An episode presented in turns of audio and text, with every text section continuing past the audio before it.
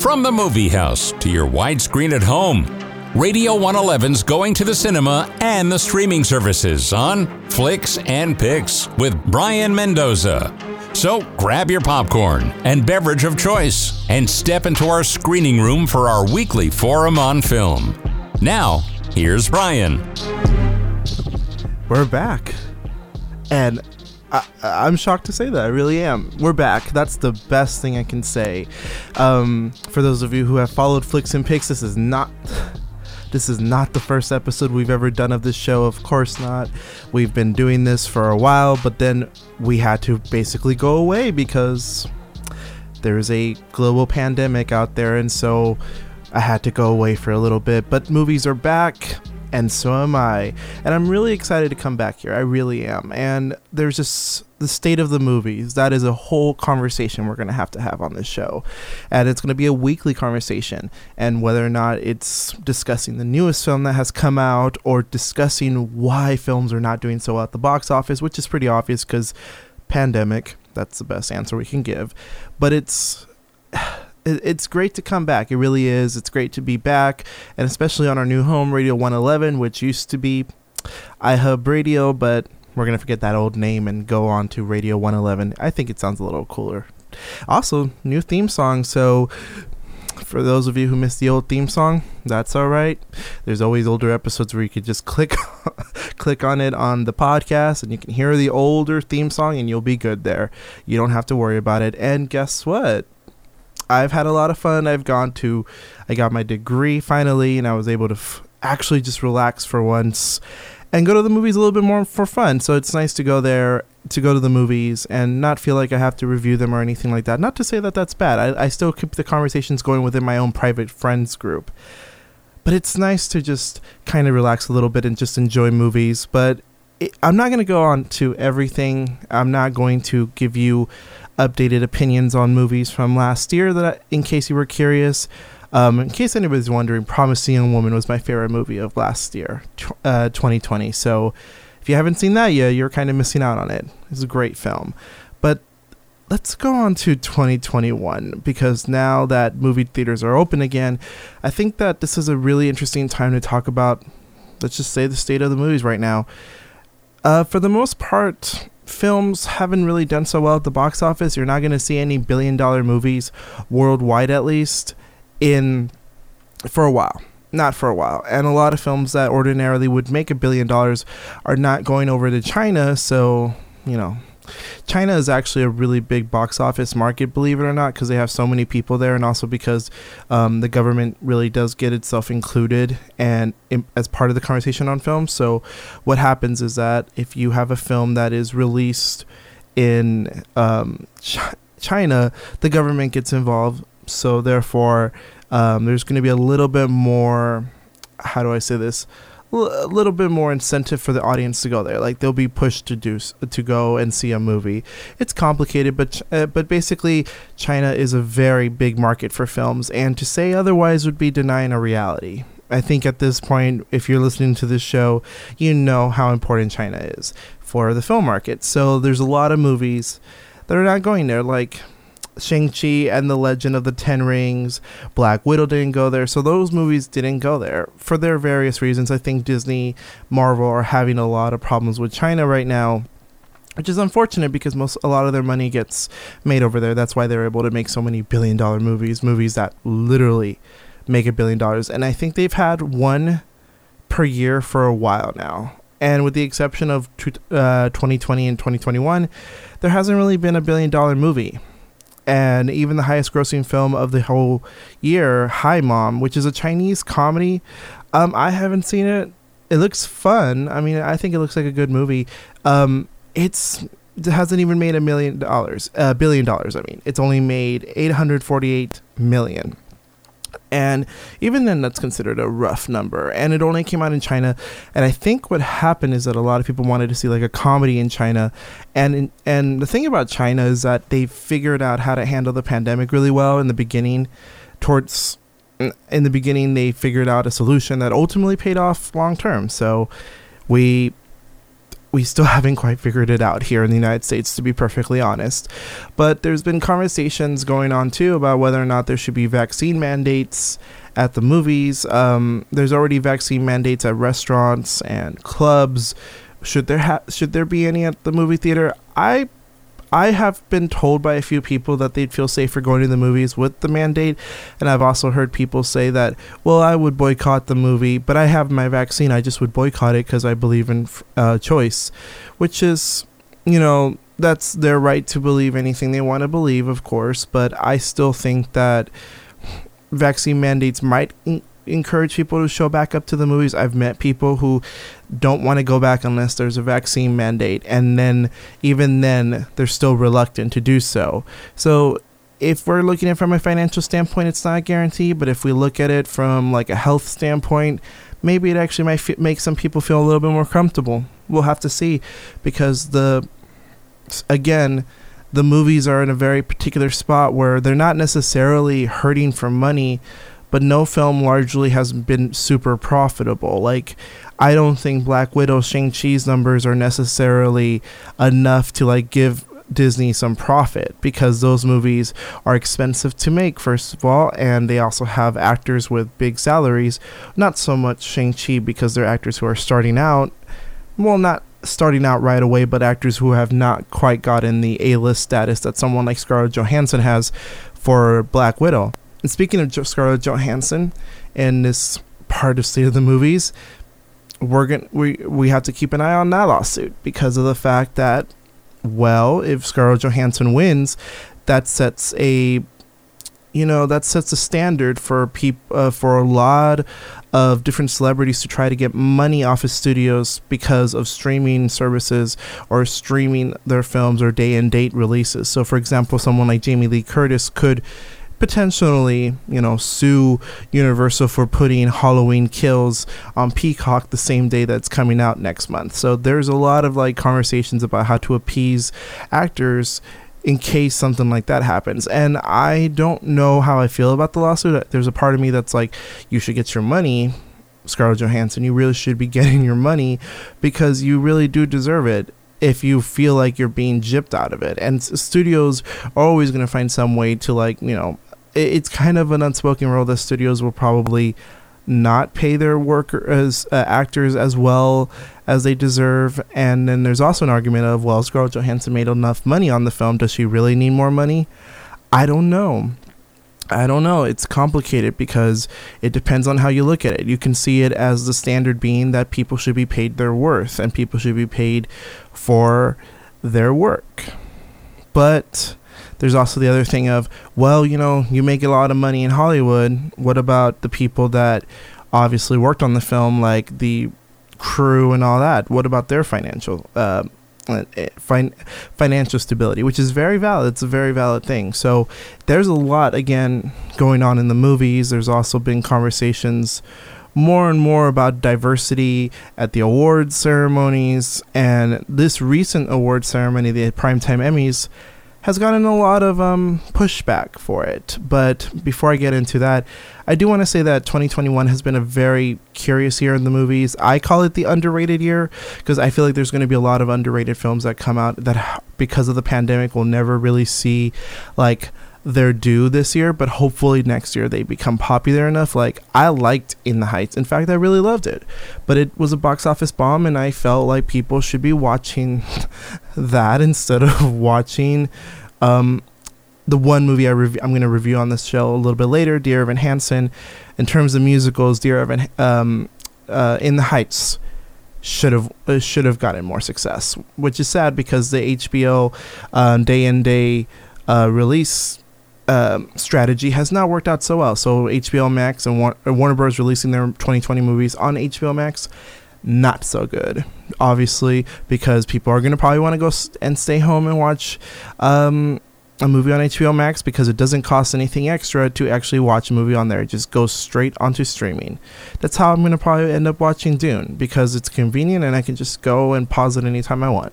But there's other conversations too about, you know, I, I, I gotta say, there's just been so many like uh, I, I'm to say this has also been the year where a lot of movies have gotten disappointing results in terms of like people having high expectations for a movie and then it turns out not to be so great. Like people had high expectations for Black Widow, not so great. But you know what? It, has been a largely fun year at the movies. I've, I, I think uh, that once you have a year with movies like Cruella, A Quiet Place 2, and In the Heights, you know, those movies that, you know, I'm not going to say they take risks, but they're it's it's nice to see that those films are fun still. Like even the films that aren't as popular or not as good, they're still fun. I don't think I've seen a movie that's particularly egregious. Maybe I have. Uh, we'll get into that later on in the show, but oh boy, the, it's been quite a year. But you know what? We might as well just go ahead and move on and talk about the Primetime Emmys. So the 73rd M- Primetime Emmys aired last week, and I know I'm late. I know I'm late, but I don't. I don't get to have a show every week. So uh, every day, I mean. So I get, I get to have my show once a week. So you're gonna see hear updates about winners and my thoughts on them a week later. But for the most part, it's another sweeps year. This is I've had some discourse about the fact that again another show like The Crown this year won the most awards and winning outstanding drama, uh, outstanding lead actress, uh, outstanding supporting actor. You know, there's been a lot of um, how do I put it this way? There's been a lot of discourse about whether or not it's a good thing for shows to win in sweeps and whether or not The Crown deserved it. Now, The Crown this year has had a lot of conversation. Some of it is based on the controversy of whether or not something's factual or not. That's a whole conversation. I'm not going to say it's valid or invalid, but it does lead to but it doesn't help that in real life the Meghan Markle controversy over in England kind of reflects a lot of the same controversies that happened to Princess Diana in real life, which are reflected in the crown. Be it as it may, it still won a lot of Emmys, and so it's it, it's nice to see like a show winning a bunch of them. But I also feel like I, I feel like this is kind of like something that has happened that stopped happening to the Oscars. We don't have any major sweeps anymore because you because re- I think nowadays there's sort of this conversation of not one thing deserves everything. And I think that that's a great way of looking at it. Also, the fact is that no person of color has really won any of the major categories except one writing category in the limited series um, subcategory. But it's it, it, and then there's also this one producer, the Queen's Gambit producer, who went on this really long, boring three minute speech. And I just didn't have a and, and and overall like the ceremony itself was just not that was not that great. I mean, it felt awkward. It just and I, I think this was a particular moment where people are starting to really talk a little bit more about the fact that why did the crown win so much when shows like Pose were on their way out and they deserve to be recognized just as well? You know, there's that conversation. And then, of course, you know, why did that producer feel the need to be so rude and cut off the music and have a three minute speech where he didn't essentially say anything? We really need to be a little, little bit more stricter on speeches if they're just running on and on and on and they're not saying anything important. You know, if you had something important to say, maybe I wouldn't complain so much. But hey, stay tuned. We're going to talk Dear Evan Hansen and various other movie topics here on Flicks and Picks. Stay tuned.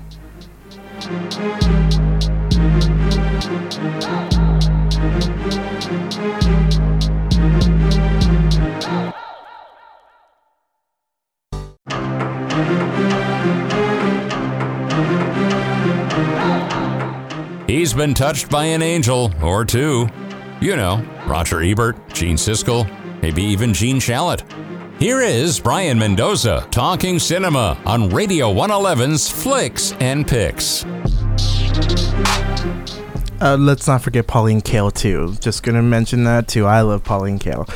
Okay, so there's been a lot of discourse about this one topic, which may not be super deep, but I still have to bring it up because I'm not going to see the end of it and I'm going to want to talk about it. So, for those of you who don't know, the Super Mario Brothers game was a success in the 1980s and then continues to be a major uh, video game franchise and basically the gem in Nintendo's royal crown of success. It really is a wonderful franchise of video games and it has iconic characters, so everybody has their opinions about who could play Mario.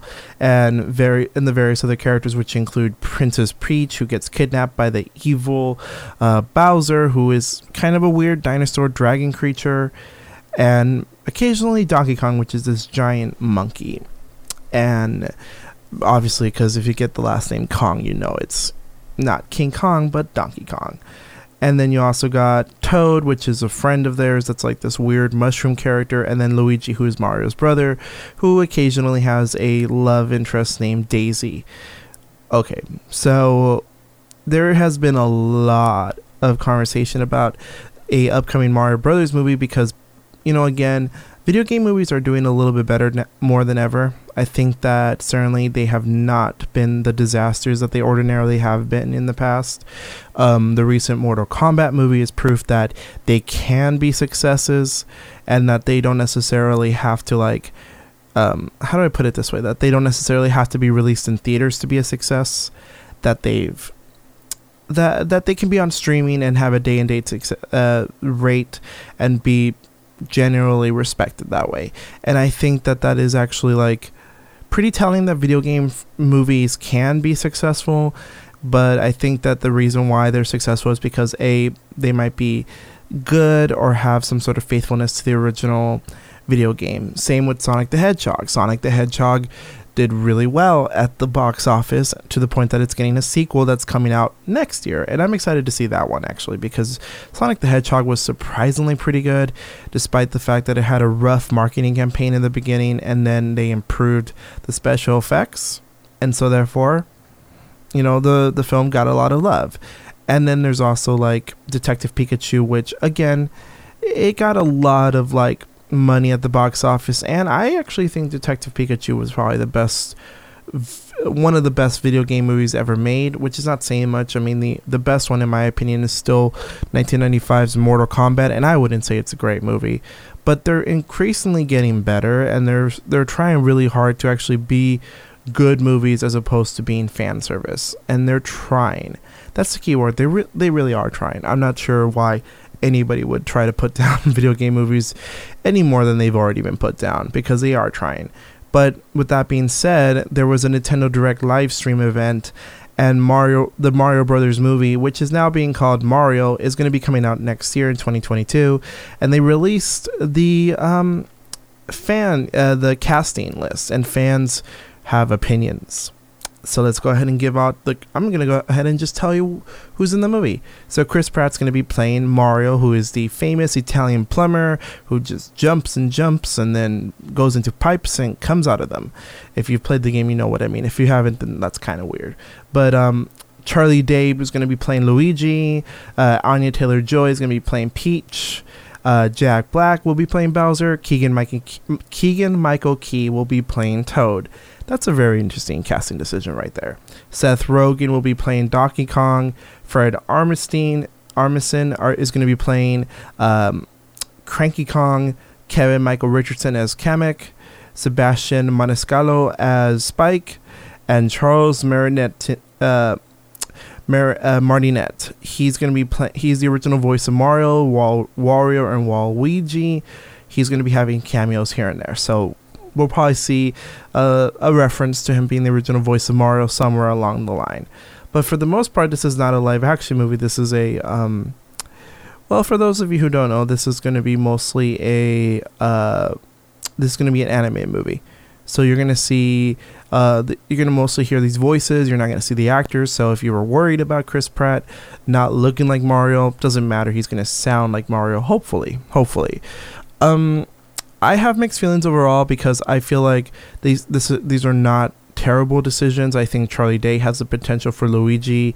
Uh, Jack Black playing Bowser is actually a pretty interesting choice, and you know what? Seth Rogen as Donkey Kong is probably not as bad as it sounds, but I'm still not sure about Chris Pratt playing Mario because I can kind of see it being either a really good voice or just a really bad imitation of it and I'm gonna be honest. I feel like there, we've been going down this path of so many celebrities being in animated films instead of voice actors. So we kind of lose a lot of voice actors and voice talent that you know Charles Martinet is still around. So why is he not doing Mario? It kind of seems like a shame that he'll never get to voice Mario in a movie, but Chris Pratt does, and it's just because Chris Pratt can bring people in for the money. But Mario's such a success that I'm not sure why anybody would want a celebrity to play him necessarily. And I'm not against celebrities voicing characters. I mean, it's been successful before, like Robin Williams, Geraldine Page. They've been successful at it. But I feel like this is a case where this is more based on celebrity who might be able to perform a voice. But we'll see. I think that I, I want to give this film the benefit of the doubt. I don't know. Illumination's always been kind of mixed bag for me. That's the company that's producing this film. I, I have a bit of a problem with how they adapt things, like how they adapted The Grinch, but we'll see. Hey, stay tuned. We're going to talk about Dear Evan Hansen right after the break.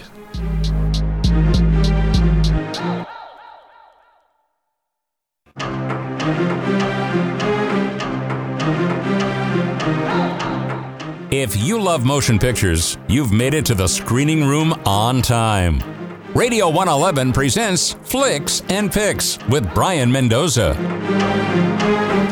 I've delayed the conversation. I must speak about D- Dear Evan Hansen and tell you exactly what I think about it. Oh boy. All right.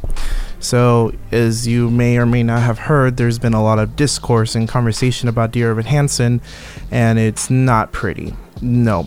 So let me tell you a little bit about Dear Evan Hansen for those of you who don't know. Dear Evan Hansen is a 2015 stage musical. Originally was that, and it was written in it, with music and lyrics by Benj Pasek and Justin Paul, who also went on to to do the music for La La Land and The Greatest Showman. And let's just say that I think they're pretty good. I th- I'm not gonna lie. Let me be let me be positive there.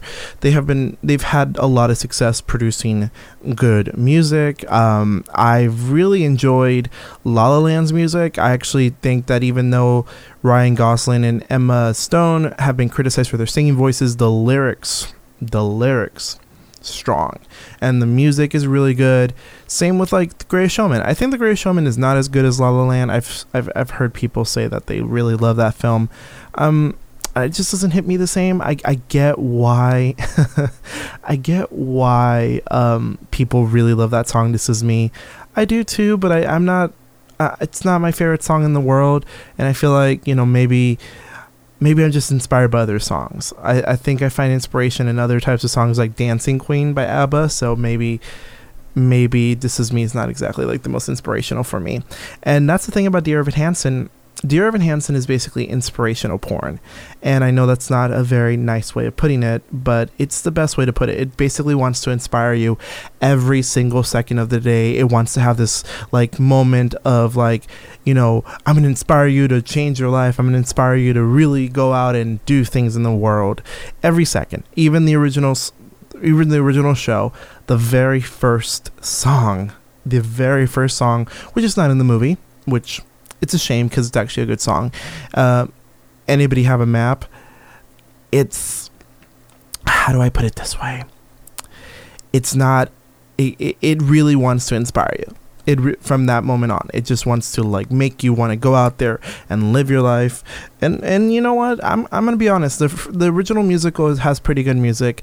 Um, I also think that it's always been problematic with its subject matter. And you might be asking, what is it about then? There's been the joke around um, the Twitter sphere about how the movie they got the imp- a lot of people got the impression it's a coming of coming out movie, but it's not. So, Dear Evan Hansen is the story of Evan Hansen who has anxiety and may be on the autism spectrum. Um, I'm I'm only saying that because a lot of fans think he is. It's not explicitly stated in the text. We'll have to I have to get into why I think that's a little dangerous, but I'll tell you in just a moment. But Evan Hansen has all, uh, has anxiety. He has depression. He may be autistic, and he, for the most part, doesn't have any friends. The only person he really talks to is this guy who is his family friend, not his real friend, and maybe an actual jerk and toxic. So stop, you know. But Evan, for the most part, has had a lot of problems, and Evan ha- has to write these letters to himself be- because of therapy. So there's this uh, therapy exercise where you write a letter to yourself and you try to tell yourself like good things, or you try to tell yourself things to sort of motivate you, to sort of push you forward. And Evan writes this letter to himself, and this guy at school named Connor, who isn't necessarily a bully to him, but is not a very generally nice person, basically takes the letter that Evan wrote to himself and takes it home. And then a few days later, um, Connor kills himself, and Evan's letter is discovered right next to Connor's corpse. And Connor's family believe that Evan was Connor's best friend. And that it, and the fact is Evan has a very interesting history with having a crush on Connor's sister. So for them, so this through a convoluted, complicated series of events, Evan basically pretends to have been Connor's ex best friend and gets to invite himself into the life of this family and in, and generally speaking his life gets a little bit better. And it's one of those uh, it's one of those stories that's had a lot of controversy. So basically, Evan lies in order to live a much better life because of the fact that he can finally be himself, or at least final. Well, I don't know if you can really be yourself if you're lying as extensively as he does. I don't know. I don't think so. I don't know what the lesson is really. I've had people say like, you know, when you he can no longer be alone, but is that is that enough? Like, is that you have to lie to people to have that lesson? I don't know. So you may be asking yourself, like, so the story is basically about a guy who has anxiety and through no through a series of circumstances has to basically lie about being a suicide victim's best friend. Yep. That's what it is. And and now before and before you say to yourself, well, you're misrepresenting this, I don't think so. I've seen the original musical, I've seen a production of it, uh, the touring company production of it, and no, I'm not misrepresenting it.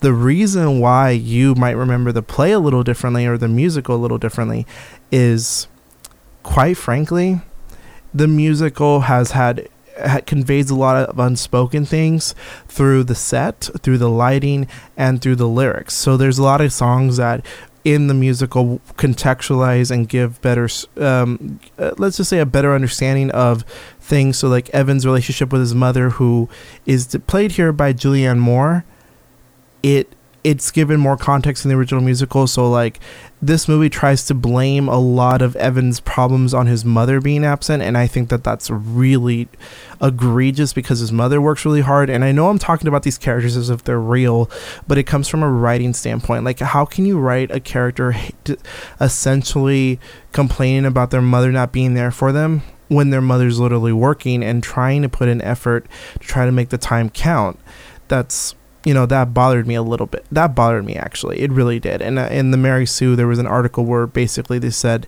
that there's a part in the movie where Evan essentially dismisses his mom's like hard work by saying that his mother never really cared for him, and it's actually like really troubling because it it it, it again. This is a musical that a lot of teenagers like, and I'm I got to be honest I don't want to see teenagers looking at this movie as inspiration for how they should deal with their own anxiety and that they shouldn't be blaming their parents necessarily for their own bad actions. Like Evan does some bad things in this movie. He lies and he does a lot of traumatizing things to people. And him having anxiety does not matter. And I know some people may say to me like, "What? What do you mean? Like he can't help it?" No, having anxiety does not does not make you a bad person. So for Evan to lie to a family that's grieving and for Evan to essentially be in a relationship with a woman with uh, Connor's sister and essentially lie through most of it that's dangerous. And I think that a lot of teenagers are going to look at this movie and, you know, they'll find something inspiring about the fact that Evan is, is his life gets better, but then like he doesn't really suffer consequences for it. And for the sap and that's always been a problem with the musical. But the reason why you were so distracted while watching the musical is because you like the music. There's good music in it. I'm not denying that. And ben platt who originated the role on broadway is back with as evan and everyone's been making jokes about him looking too old. And at first i wasn't exactly like sure like I saw how egregious he looked compared to the other actors. I just thought it was bad makeup, and it is. It's bad makeup. Please do not nominate this for makeup. I really don't want to see this nominated, but in terms of like the fact that he is an older man now, there's something really because of the makeup and the performance itself. Ben Platt literally plays his character as a 30 year old man almost and I don't think he can really replicate what he did on Broadway because even on Broadway he still was too old to be playing a teenager, but because they didn't put on that makeup and they didn't have him act a certain way, it doesn't look weird. But in fact, this time around, because they put on a really bad wig and makeup, it does make a difference. Like makeup does make a difference on film, and he actually looks like a forty-year-old man come next to other teenagers. And these actors are also adults too. Like Amandla Stam- Stenberg looks like a teenager, but she's an adult too. She's almost the same age. She's the same age as Ben Platt, but she's convincing. And so when you have your actor looking old and he's supposed to be a teenager who makes a lot of bad mistakes and they're really egregious, horrible mistakes, you almost come. It Evan comes across like Angelina Jolie from Girl Interrupted. If you remember Girl Interrupted, she Angelina Jolie played one of the most evil villains on there. She's he he comes across almost as like um I'm not going to use that term, but almost as unpleasant and almost as manipulative as that character. And we're supposed to root for him to get better. Really? Like I actually felt like this guy needed to get therapy and I'm so sick and tired of movies like Dear Evan Hansen and 13 Reasons Why who dismiss therapy because clearly the film tries to push the message that love can essentially cure mental illness and that love essentially is going to be what you need in order to move on. But that's not true at all. When you have a mental illness you do need therapy you do need medications you do need all that stuff. You can live a normal you can live a normal life as much as you can without it i suppose but if you have it as bad as evan you really and you have a cry out for help then you're really I don't know how to put this put this, but like, you know, Girl Interrupted is an older movie, but at least it doesn't dismiss therapy. You know, it doesn't dismiss it. It shows that you kind of do need it. And this time around, like the way they contextualize like the school and therapy, they make it all seem like they don't care. And you know what? I, don't think that that's how reality really works. I've gone to schools who do put in a lot of, a lot of effort towards their mental health awa- awareness and the things have been getting better in terms of therapies and treatments. So for this movie to dismiss it and not be a period piece, not doesn't make sense, doesn't hold up anymore.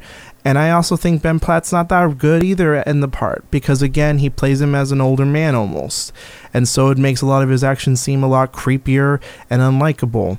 And I think also Stephen Chbosky should have written the script because this, the dialogue for this movie not very good. I'm not saying it's terrible. I'm just gonna say it like it's it's just there's too many uncomfortable conversations, and I also feel like the musical along with the movie doesn't take a breath doesn't take a breath. It just keeps on trying to be depressing. Every second is depressing. Every second is a lie. It doesn't feel like it takes a break. Like you have to have like comedic breaks you have to have like not necessarily comedic breaks you have to have a break from something because after a while i stopped caring like after five depressing songs, I stopped caring. And they're good songs on their own. They're just not very good. I'm going to be honest, they're just not very good together because they're so depressing and they all sound the same one after the other in terms of subject matter. Like words words fail is not a good song to be put with like you know, only us or a little close. You know, they put a lot of songs together, right? And it just it doesn't really hit like when you see the sound of music they have like long breaks between um, you know songs. So if dear evan hansen if they were going to take out some songs they should have taken out some of the songs they were in the movie already because it it's a lot. And there's con and a lot of things could be conveyed through dialogue. And i think that if Stephen chbosky wrote the script he should have done it. And also i just think it doesn't look very good. I think it just looks like very generic filmmaking. And there's no real like the lighting that made the original musical like really famous is not here. It actually looks really drab. So if you were a fan of this musical, you know, I feel so bad for you. It's it's it's it's bad. I think this is a really bad movie. Don't go. I wouldn't recommend it. Um, but you know what? After the break, I guess I can talk a little bit more about Dear Evan Hansen, give a little bit more conversation about who may or may like it. So stay tuned.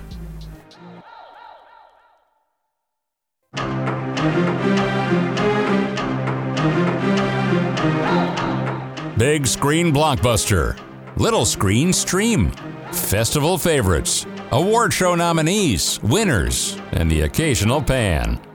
This is Flicks and Picks on Radio 111. Here's Brian Mendoza. Hey, welcome back. And I was going to say that I think I have a lot more to say about Dear Evan Hansen because now that I think about it, like, I really do have a lot of opinions regarding it. And I, and I did feel like maybe that amount of time was not enough. So I want to give credit to a couple things. I think that music, if A Dear Evan Hansen turns out to be a success, I will be a little bit concerned on one level for the depiction of mental illness. I do think, however, like, you know, I will say this. I, I don't think that depicting mental illness the way that Dear Evan Hansen has been depicted has depicted it is great. I think that um how do I put it this way? Not not seeking help is actually a bad thing. And I feel like there's been too many films lately that have depicted mental health as being sort of like a gift or like your like mental illness I mean as a gift or that you go around like you know it makes you the special one or it makes you unique as opposed to those other people who aren't mentally ill which I don't think that's how we should approach it at all I know I mean I, anyone with a mental illness will give you the reality that no, you, it's not a gift. Don't don't view it that way. But I also think it's bad because like, I don't know who would think that someone lying is a good depiction of mental illness. That's that's what bothers me. But I can see teenagers liking Dear Evan Hansen. So if you're a fan of the musical, you'll see the same performance that not exactly the same, but you'll see a performance of it. Um, I do feel like a lot of people who are going to defend this film are going to essentially, you know, how do I put it this way?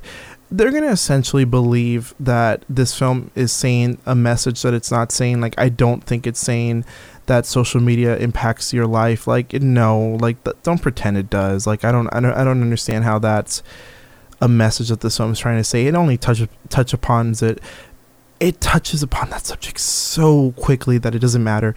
And the same with um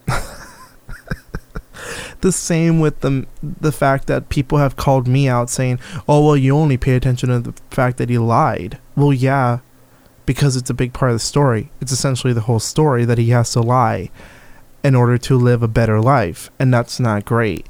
And so like for me, like the performances are good and it does like capture some emo- emotion really well with the music and like i noticed that if this movie does really well at the box office musicals can be seen as profitable again that's what's really happy for me because the last couple years have been pretty bad for musicals in terms of financial uh the financial situation like um in the case of like cats that was a box office bomb and rightfully so in the Heights didn't do so well at the box office, but I wish it did because that's an actual great musical.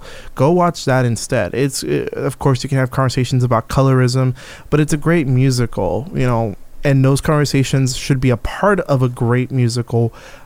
In this case, I don't think this is a great enough musical to not to dismiss the conversation of it being problematic. I think it, the problematic elements are the bad elements, and I don't think it's like great in general. So you'll get some good performances, but you're but you're not gonna really get a good movie out of it. It's I think the writing is kind of off the wall. I think that quite frankly the story and the subject matter don't age well. Music's fine. So, you know, up to you if you want to see a good performance, uh, well, good but not great performances and good songs, you, I guess I guess you got something, but honestly, like no, go watch something else. Like go watch like a woman under the influence, uh, one flew the cuckoo's nest. You got so many so many better films about mental illness out there. You don't need to watch this. Like I I don't know. Like and also movies about suicide. You have you you have the Virgin Suicides.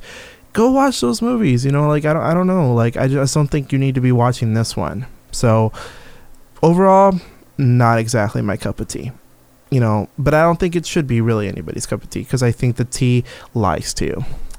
So I do have to report a, a really tragic piece of movie news. Melvin Van Peebles, who has been considered the um, godfather of black cinema, passed away this week. He is famous for produce, for make, directing, the, creating, and starring the movie Sweet Sweetback's Baadasssss Song, and it's considered one of the early examples of the blaxploitation genre it also was a film that for the most his films for the most part all explored racism in a way that made a lot of people uncomfortable because they dealt with very uncomfortable truths about police corruption and how it feels to be perceived as a black man in society. And he never cradled anybody, and nor did he ever include white saviors in his film Karma Street. So if you want to see a director's work that actually really tackled racism in a way that was timely and actually still very timeless and really can make you uncomfortable because it asks real defining questions about racism in America, you need to go see Me- Melvin, uh, Melvin Peebles movies, particularly Sweet Sweetback's Baadasssss Song, which is a great film. And I'm glad that it really holds up really well. So go and watch his films. It's I, I wish I had more time to talk about it on this show, but there's so much to talk about. Hey, you know what? If you like this show, Check out the reruns on Wednesdays. But hey, stay tuned for more flicks and picks every week. New episodes come out every week unless I take a break, but you but that's gonna but you'll know beforehand. Again, thank you and welcome back to the I not iHub Radio, the Radio 111 screening room.